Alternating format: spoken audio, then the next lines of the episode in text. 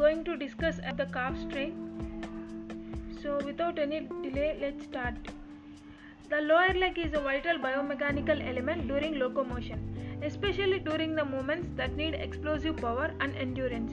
The calf complex is an essential component during locomotive activities and weight bearing injuries to this area impact various sporting disciplines and athletic populations.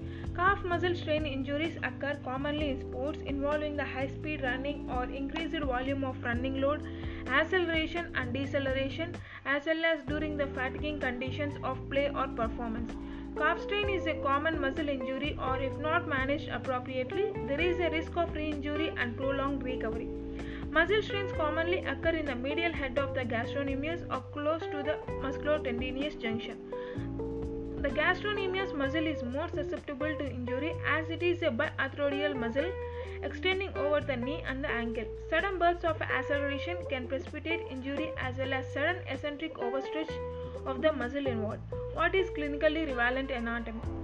The calf refers to the muscles on the posterior aspect of lower leg. It is composed of three muscles uh, named as gastrocnemius, soleus and plantaris.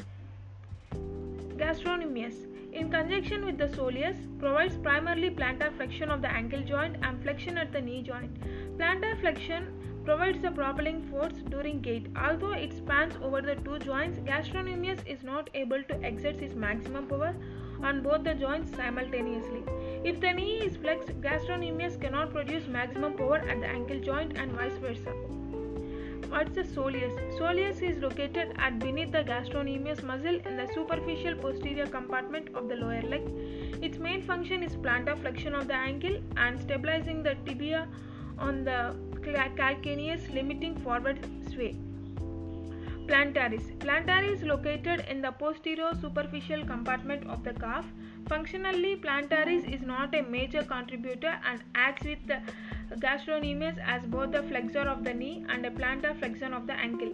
These muscles come together to form a Achilles tendon and all these three muscles insert into the calcaneus.